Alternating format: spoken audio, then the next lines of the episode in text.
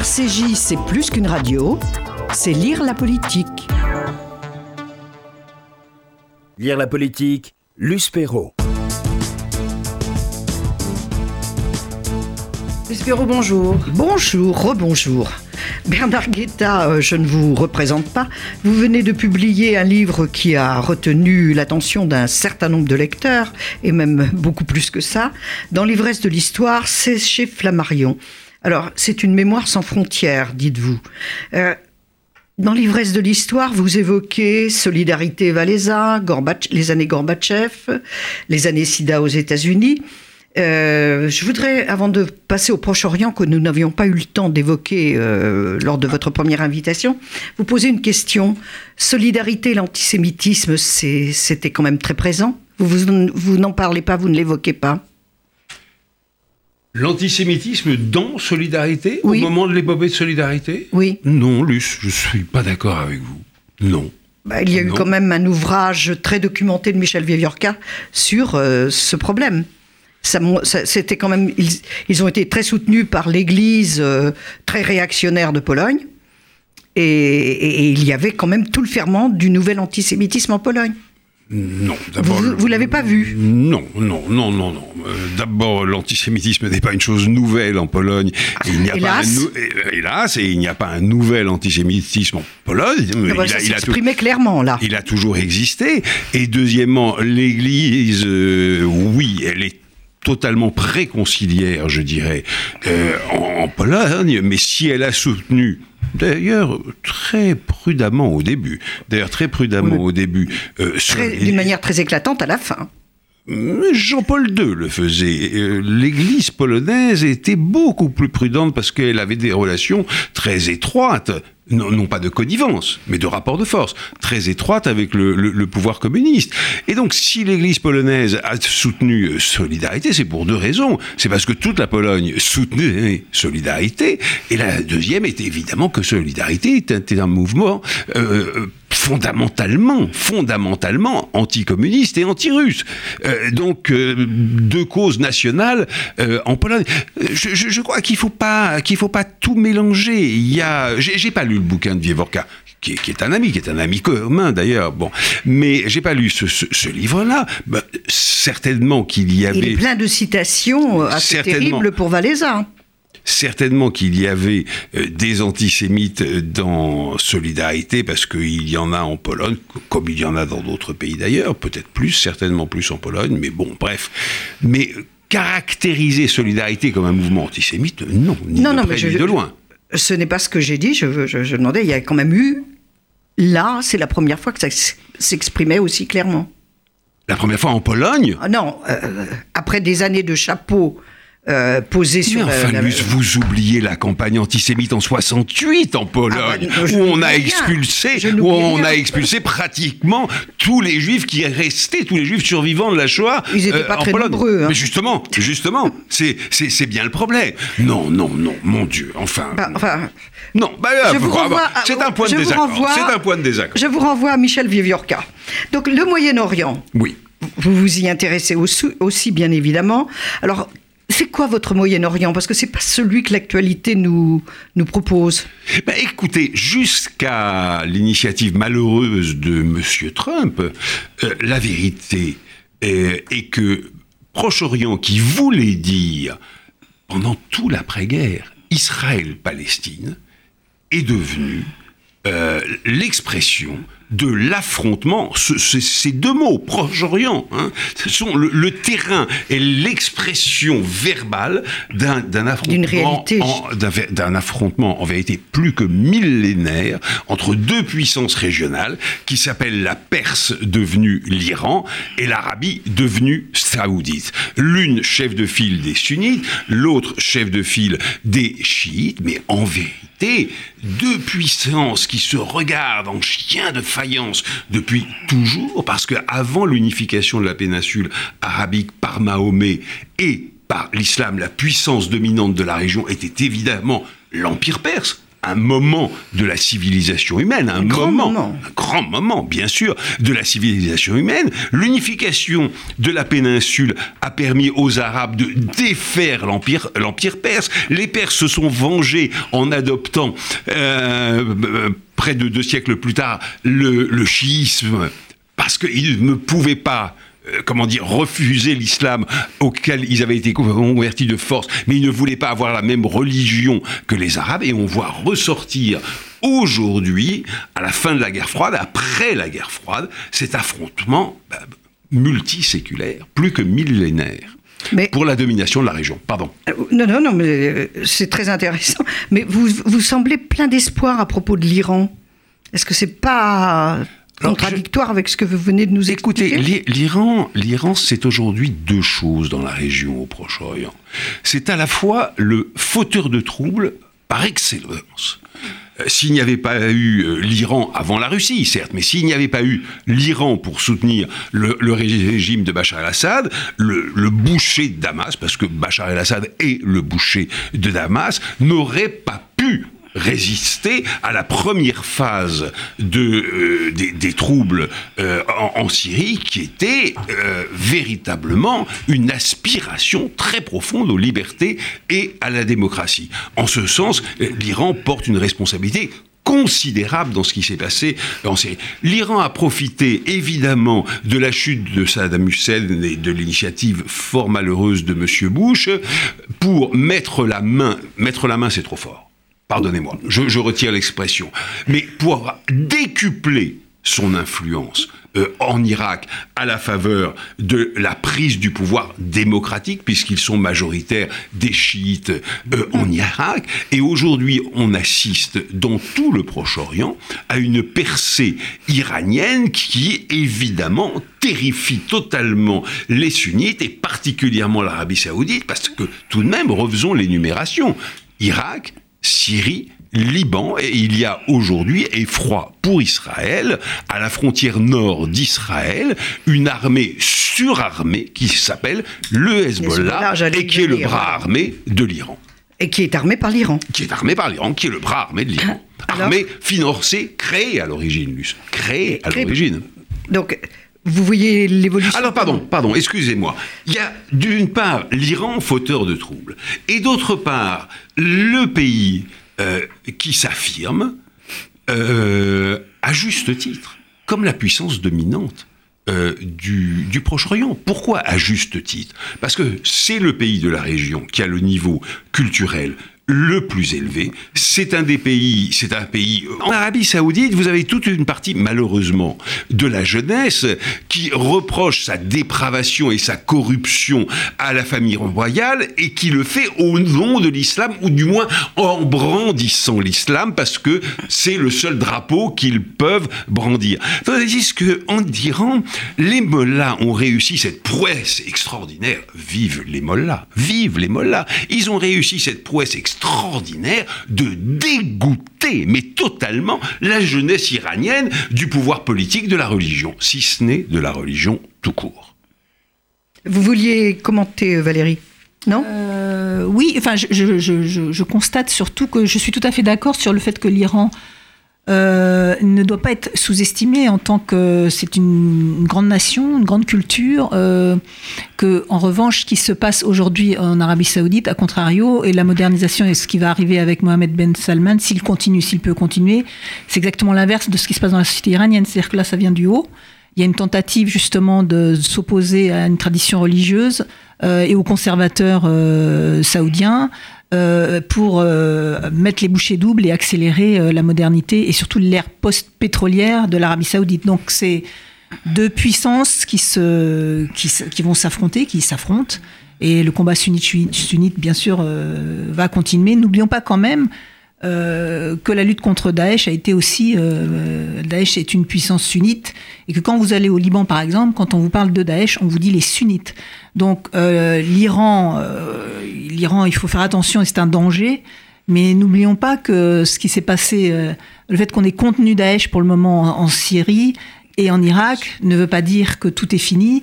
Et que Loin dans cet affrontement sunnite-chiite, les choses se complexifient énormément sur le terrain. C'est pas aussi simple que euh, Mhm, il n'y a pas fait. des bons et, Et- des méchants. elles vont d'autant plus se complexifier que l'entreprise de modernisation express lancée par le prince héritier euh, d'Arabie Saoudite, Mohamed Ben Salman, dit MBS par ses partisans euh, en tout cas, est, est extraordinaire. par MBZ. Alors MBZ, c'est aux, c'est aux Émirats. C'est aux Émirats. MBS en Arabie Saoudite. Eh bien, c'est une entreprise à la fois formidablement intéressante, euh, long overdue, comme on aurait dit en anglais, c'est-à-dire qui, qui aurait dû être lancée il y a déjà au moins 30 ou 40 ans, mais qui est en même temps formidablement dangereuse, parce que ce jeune prince est peut-être beaucoup trop impatient, dans la mesure, alors évidemment il y a urgence, mais il est trop impatient dans la mesure où il est en train de se mettre à dos un nombre si considérable de gens et d'intérêts et de, de, de, de, mouvements, de courants, à la fois politiques, religieux et générationnels et d'argent en Arabie Saoudite que le jour où son père mourra, il n'est pas du tout certain que la succession se passe comme il l'espère. Tranquillement. Tranquillement, en tout cas pas. Alors, on n'a pas parlé des États-Unis et de la Russie, mais euh, on pourrait peut-être. Euh, quel lien entre l'Iran et la Russie? Quel lien entre l'Arabie Saoudite et les États-Unis? Alors, l'Iran et la, et la Russie se sont euh, découverts euh, alliés parce qu'ils avaient euh, le, même, la même cause à défendre, à savoir le soutien apporté à Bachar el-Assad et au régime syrien. Mais en vérité, historiquement, l'Iran et la Russie ne sont pas du tout des alliés naturels. Au contraire, au contraire, il y a un contentieux historique très très lourd, on ne va pas le détailler, entre l'Iran et la Russie, et là, euh, on a euh, affaire à quelque chose d'extraordinairement fragile, qui peut durer quelques années, qui peut durer une décennie, 15 ans, etc., mais quelque chose d'extraordinairement fragile. Le lien euh, entre les États-Unis et l'Arabie saoudite est, lui, beaucoup plus profond et beaucoup plus ancien. Il n'y a pas de contentieux historique entre l'Arabie et les États-Unis. Il y a en revanche une défiance, un éloignement, un estrangement en anglais, entre ces deux pays, dans la mesure où les Saoudiens n'avaient pas pardonné à Barack Obama le compromis nucléaire euh, passé avec l'Iran, et dans la mesure où aujourd'hui même, même avec M. Trump, les Saoudiens ont tendance à se dire qu'ils ont intérêt, qu'ils auraient intérêt à diversifier leurs alliances et leurs réseaux d'amitié, d'où la place extraordinairement importante que la France prend à Riyad. Elle occupait déjà une place importante, mais vraiment cette place devient de plus en plus importante. En 30 secondes, la Turquie. Alors la Turquie, il y aurait un mot, mais je ne peux pas l'employer, il est trop mal poli, euh, au micro pour la définir. Un seul mot. Disons que c'est une immense pagaille. Pas deux fois, quoi. Non, pas deux fois. pas deux fois. Non, non. Euh, pas deux fois une, un, un, gros mot. Non, disons que la Turquie est aujourd'hui une immense pagaille. C'est d'abord devenu une dictature épouvantable, épouvantable. Tout simplement, il y a 60 000 fonctionnaires qui ont été révoqués. Il y a des dizaines de milliers de prisonniers politiques, y compris des journalistes dont le seul crime est d'avoir fait leur métier, et même pas avec une passion euh, euh, extraordinaire pour beaucoup d'entre eux, pour beaucoup d'entre eux en tout cas. Donc la Turquie est devenue une dictature, la Turquie est devenue un paradoxe, c'est un pays membre de l'Alliance Atlantique, membre de l'OTAN, qui se fournit aujourd'hui en armes à Moscou et plus à Washington.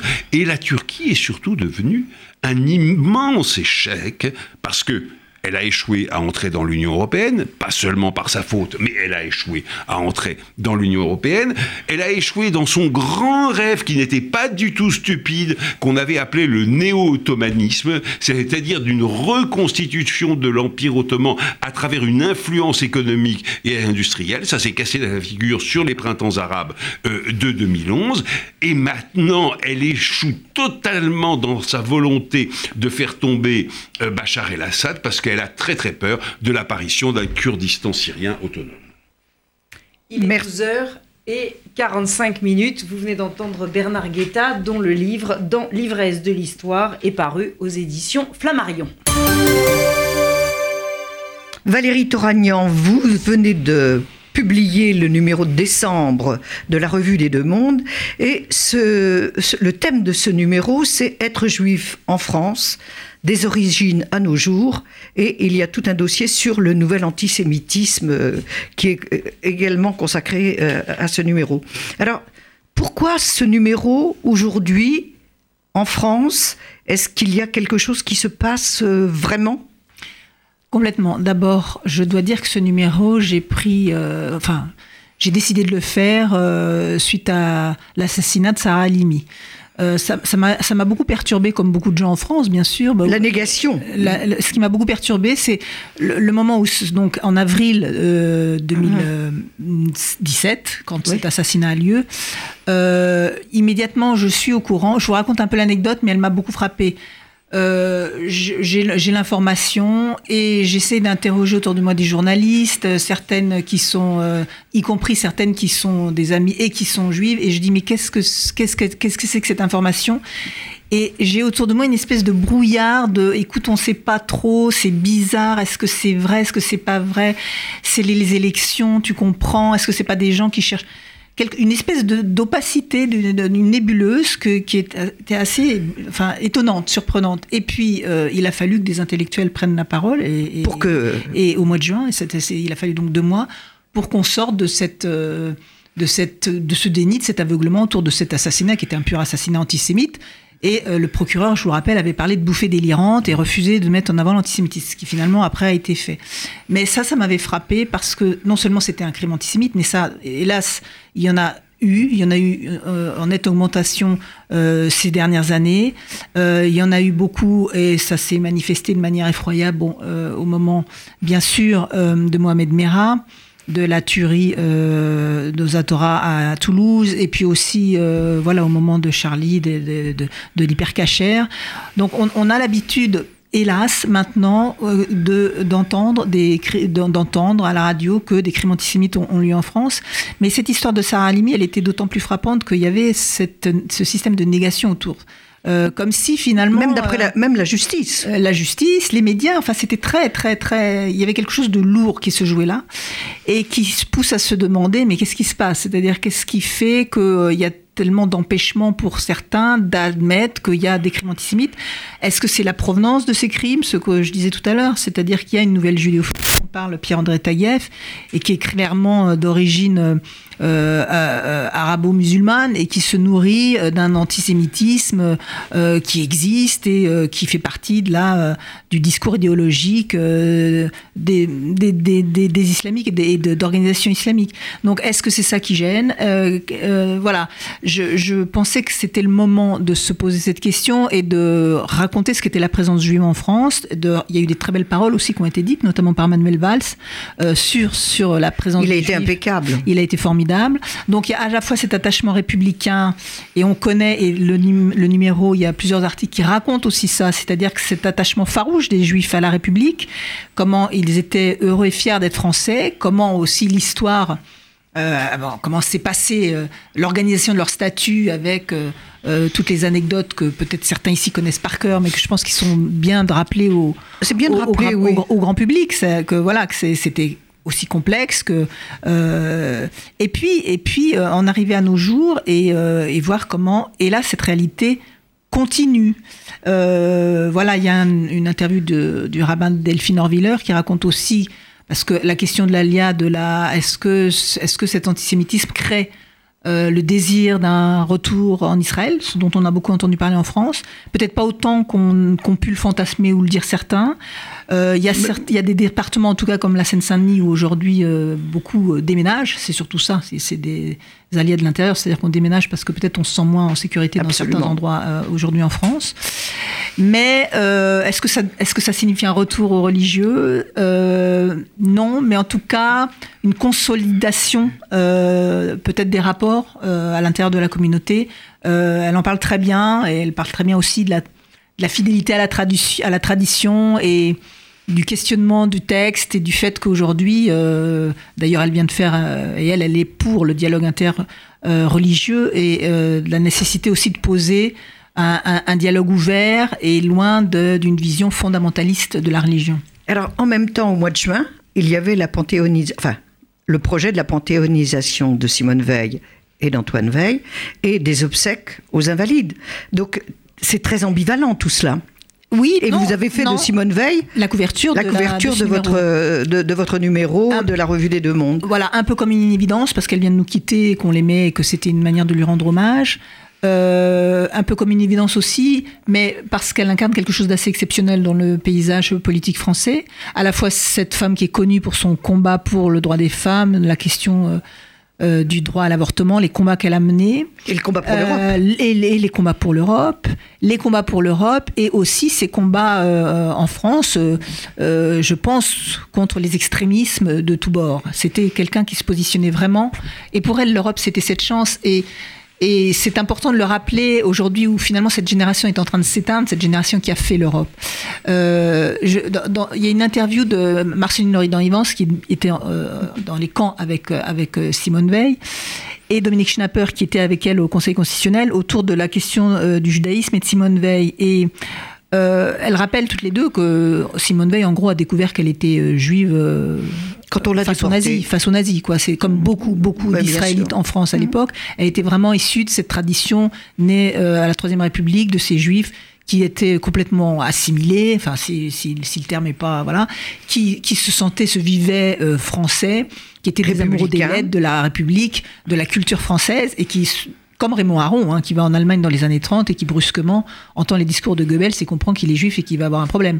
Donc c'est vraiment cette tradition-là, mais aussi ce qui l'a nourri pendant, enfin ce qui a nourri sa réflexion et son destin politique, c'est forcément aussi d'être passé par les camps et d'avoir la force de dire, je vais mettre mon service enfin mon, pardon, mon engagement politique au service d'une Europe, avec l'Allemagne et comprenant tout de suite que l'Allemagne allait être la réconciliation était indispensable. Alors tout le problème, il y a toute une partie de, de ce numéro spécial de la Revue des Deux Mondes qui est consacrée au dilemme qu'ont toujours eu euh, les Juifs en France. Est-ce que l'on est français et juif ou est-ce qu'on est juif et français?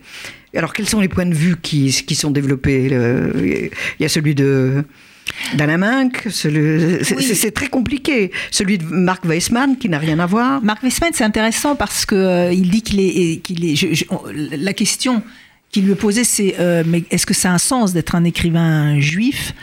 Euh, Il dit qu'en tant qu'écrivain, être euh, la question lui semble déplacée. C'est-à-dire quand on est écrivain, on est écrivain, on est fait de, de alors de temps de, de temps de souche, de temps de, souche, comme de, temps de substrat, comme dit comme dit comme même Alain exactement. pourquoi se définir plus juif qu'autre chose? Mais en même temps, il dit qu'effectivement, c'est ce qui m'a aidé à me placer dans une réalité, dans une dans le paysage français, euh, le fait d'être écrivain et de juif, je ne peux pas nier que c'est aussi une réalité. Euh, pour Alain Minck, bien sûr, c'est le refus farouche d'être assimilé et assigné à une identité, chose que je peux comprendre, c'est-à-dire que dans cette moi qui suis euh, alors à titre très personnel moi qui suis arménienne et qui peut être renvoyée à, ce type de problématique y compris par rapport à une communauté arménienne chose que je peux comprendre c'est qu'on peut être totalement juif ou arménien et en même temps refuser totalement d'être euh, assigné à une identité qui serait celle-là et, vouloir revendiquer autre chose que de simplement euh, juif ou simplement trop réducteur. voilà, trop réducteur. Et puis après il y a la question aussi que pose François Elbron de alors juif en France ou juif de France et que lui n'aime pas du tout juif de France qui juif de France voilà exactement. c'est un repoussoir. C'est un repoussoir et c'est juif français ou juif en France. Mais derrière ces mots qui ont l'air de détails euh, il y a des symboles qui sont très forts. Voilà exactement. Ce sont des symboles qui sont très forts. Et, euh, et il rappelle justement cette longue filiation et, et euh, la présence depuis l'époque médiévale hein, de juifs en France qui font que pourquoi avoir encore aujourd'hui besoin ou euh, le besoin de spécifier euh, euh, que ce sont des Français, entre guillemets, plus juifs que français. voilà. Donc, des problématiques autour de l'identité, autour de du questionnement religieux aujourd'hui qui est, qui est important, que ce soit chez les juifs ou ailleurs, autour de l'identité, donc je l'ai dit, et autour de la République. Ça, je crois que c'est important de le dire aussi, c'est-à-dire comment la République se comporte par rapport à ses minorités, comment elle inclut euh, chacun et comment la laïcité doit abriter chacun et permettre à chacun d'exercer euh, librement sa religion, mais sans donner de place prépondérante à l'un ou à l'autre et sans que ces lois religieuses entravent la loi de la République. Donc finalement, tous ces questionnements euh, font de ce dossier une problématique très contemporaine et très symptomatique de notre société aujourd'hui. Une dernière, dernière question, je sens que je vais me faire gronder, mais vous citez euh, Bernard Guetta, euh, Shimon Peres qui dit qu'est-ce qu'on va faire, qu'est-ce qu'on peut faire avec le pessimisme? Ah non, non, Luce, pas du tout. Il dit, mais qu'est-ce qu'on peut faire avec le pessimisme? Ça change tout. Ça change tout. Qui change tout, absolument. Donc, avec toute cette actualité que l'on vient de voir, où l'antisémitisme, la judéophobie euh, s'exprime un peu partout dans le monde, qu'est-ce qu'on fait avec euh, le pessimisme Bernard Guetta? Bon, on le remplace immédiatement, évidemment, par le pessimisme, par l'optimisme, c'est-à-dire par le volontarisme. Quel terrible lapsus. terrible lapsus. Non, mais c'est parce que vous, me troublez en me regardant comme ça. Toute... J'ai trois femmes en face de moi. Voilà. Non, non, non. On le remplace par le volontarisme, évidemment. Et pour reprendre, pour répondre à la question que vous posiez à l'instant euh, à Valérie, je ne sais pas si mon micro marche encore parce que je viens de lui envoyer une grande gifle. Pour répondre à votre question, moi, par exemple, je dirais par volontarisme que je suis d'abord européen. Je dirais par vérité que je suis ensuite français, et je dirais par revendication que je suis juif. C'est-à-dire je suis européen, français et juif. Valérie, qu'est-ce qu'on fait avec le pessimisme? Euh, on en fait, euh, avance, c'est-à-dire qu'on surtout on, ne, considère pas, euh, on fait pas de déclinisme, on est volontariste. Moi, je suis assez d'accord avec mon camarade. On s'interdit pas non plus de penser que hier il y avait aussi des choses qui étaient pas mal et qu'il faut conserver. Il faut pas confondre le pessimisme et le déclinisme. Et parfois, le fait de regarder en arrière n'est pas forcément l'antithèse d'aller en avant, si je mhm. puis m'exprimer par ce paradoxe. La revue des deux mondes, le numéro de décembre en kiosque et, on peut et en librairie aussi. Et en librairie également. Être juive en France de nos jours, euh, des origines à nos jours. Euh, merci Valérie Toragnan. Merci Luce. Euh, Bernard Guetta dans l'ivresse de l'histoire, des mémoires sans frontières. C'est chez Flammarion. Ce sont deux livres indispensables et vous pouvez les offrir. maintenant, c'est l'époque des cadeaux.